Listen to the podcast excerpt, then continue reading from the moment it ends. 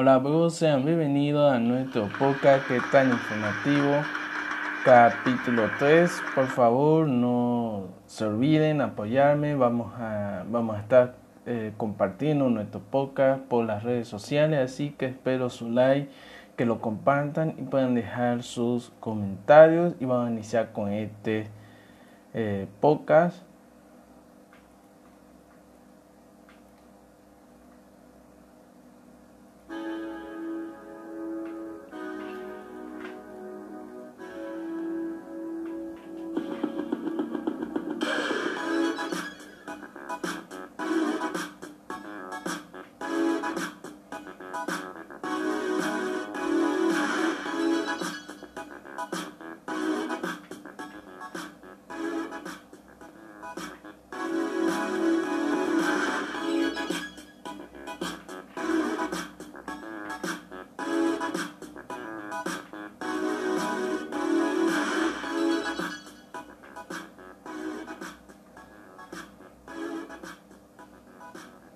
Empezamos hablando de, de serie de Street. Te, te, gustaba ver Karate Kid. Ahora abrimos sobre Cobra Kai 3. Sobre este eh, estreno de series, dijo Rack marchó sobre el rodaje de los nuevos episodios en Okinawa Además, Cobra se ha convertido en la serie favorita de Netflix. Miles de usuarios de la plataforma no se pierden la historia que cuenta la eterna rivalidad entre John Lairice y Daniel LaRusso. Pero esta popularidad comienza cuando la producción de esta serie se estrenó en 2018 a través de YouTube Premium. Contará con... Eh, con una tercera temporada producida por el gigante de Street, la cual ampliará la historia de la saga cinematográfica. También son unos días William Shattuck, que es el actor que le da vida a John Lavice, anticipaba las sorpresas que llegarán en la nueva tienda, eh, en la nueva tanda de episodios de la serie que se estrenará en Netflix en 2021. Por otro lado, Rack Marshall quien interpreta de nuevo a Daniela Russo en Cobra Kai, ha hecho lo mismo en una entrevista realizada por Corner Brain. El actor ha dado unas pistas interesantes en la tercera temporada de la serie, aunque no brindó muchos detalles. Igual Merchant indicó que la nueva parte de la producción revelará el pasado del señor Miyagi y profundizará los orígenes de Miyagi do Karate. Además, confirmó que los nuevos eh, capítulos se han filmado en Okinawa. Y antes de seguir con más información, vamos a seguir escuchando eh, música.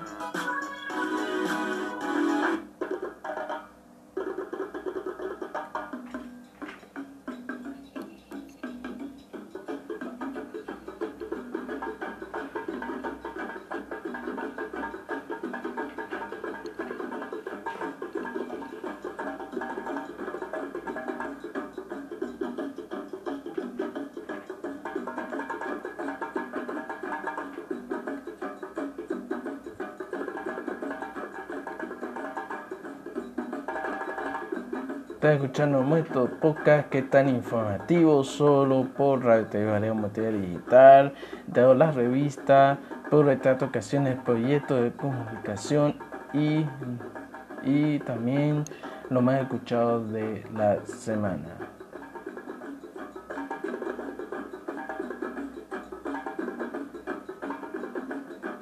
Recuerden que en estos podcast estaremos compartiendo en nuestras redes sociales, así que espero su apoyo, su like, puedan, puedan compartir y pueden dejar sus comentarios también.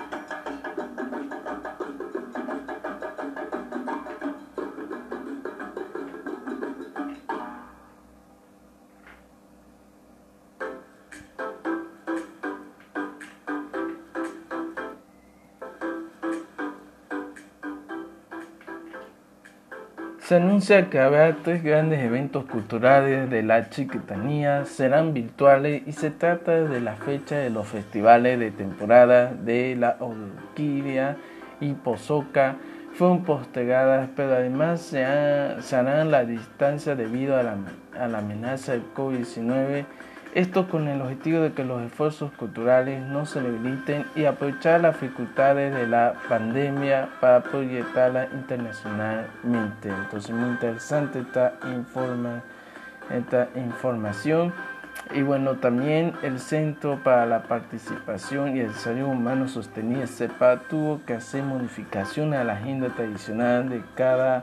Eh, de cada año las fechas fueron movidas y los eventos se realizarán en vía online.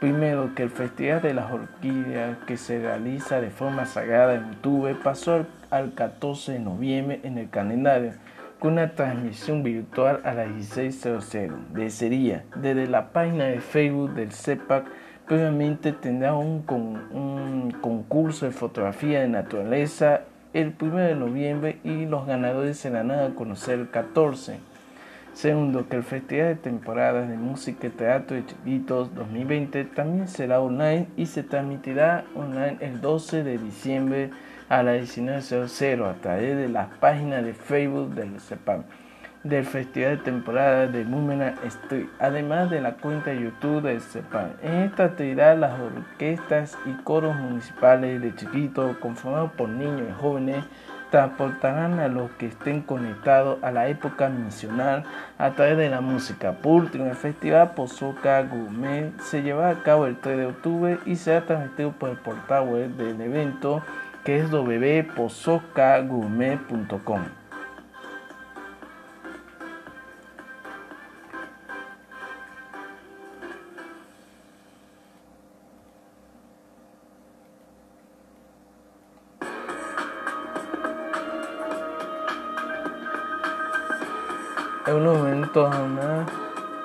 unos minutos más volvemos con más de eh, información, ya acabando con este podcast que tal informativo.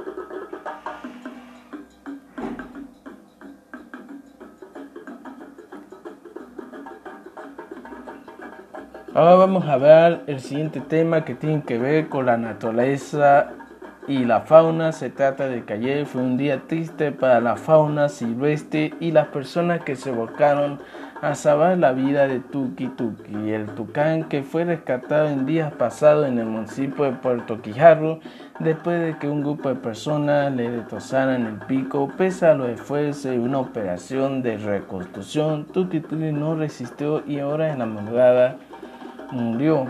Sin embargo, Jorge Suárez, el veterinario que puso todo su empeño en salvar la vida de Tucán, dio a conocer la noticia a través de las redes sociales y dijo que los motivos de su deceso se centran en el estrés, cardiomiopatía y shock cardiogenético. Entonces, eh, esta es la última información que damos. Espero que les haya gustado toda esta información. Ya hemos llegado al final de nuestro podcast que está informativo con el capítulo 3. Espero que les haya gustado. Hasta el próximo episodio con más información. Y nos estamos despidiendo con esta música que está ahí sonando.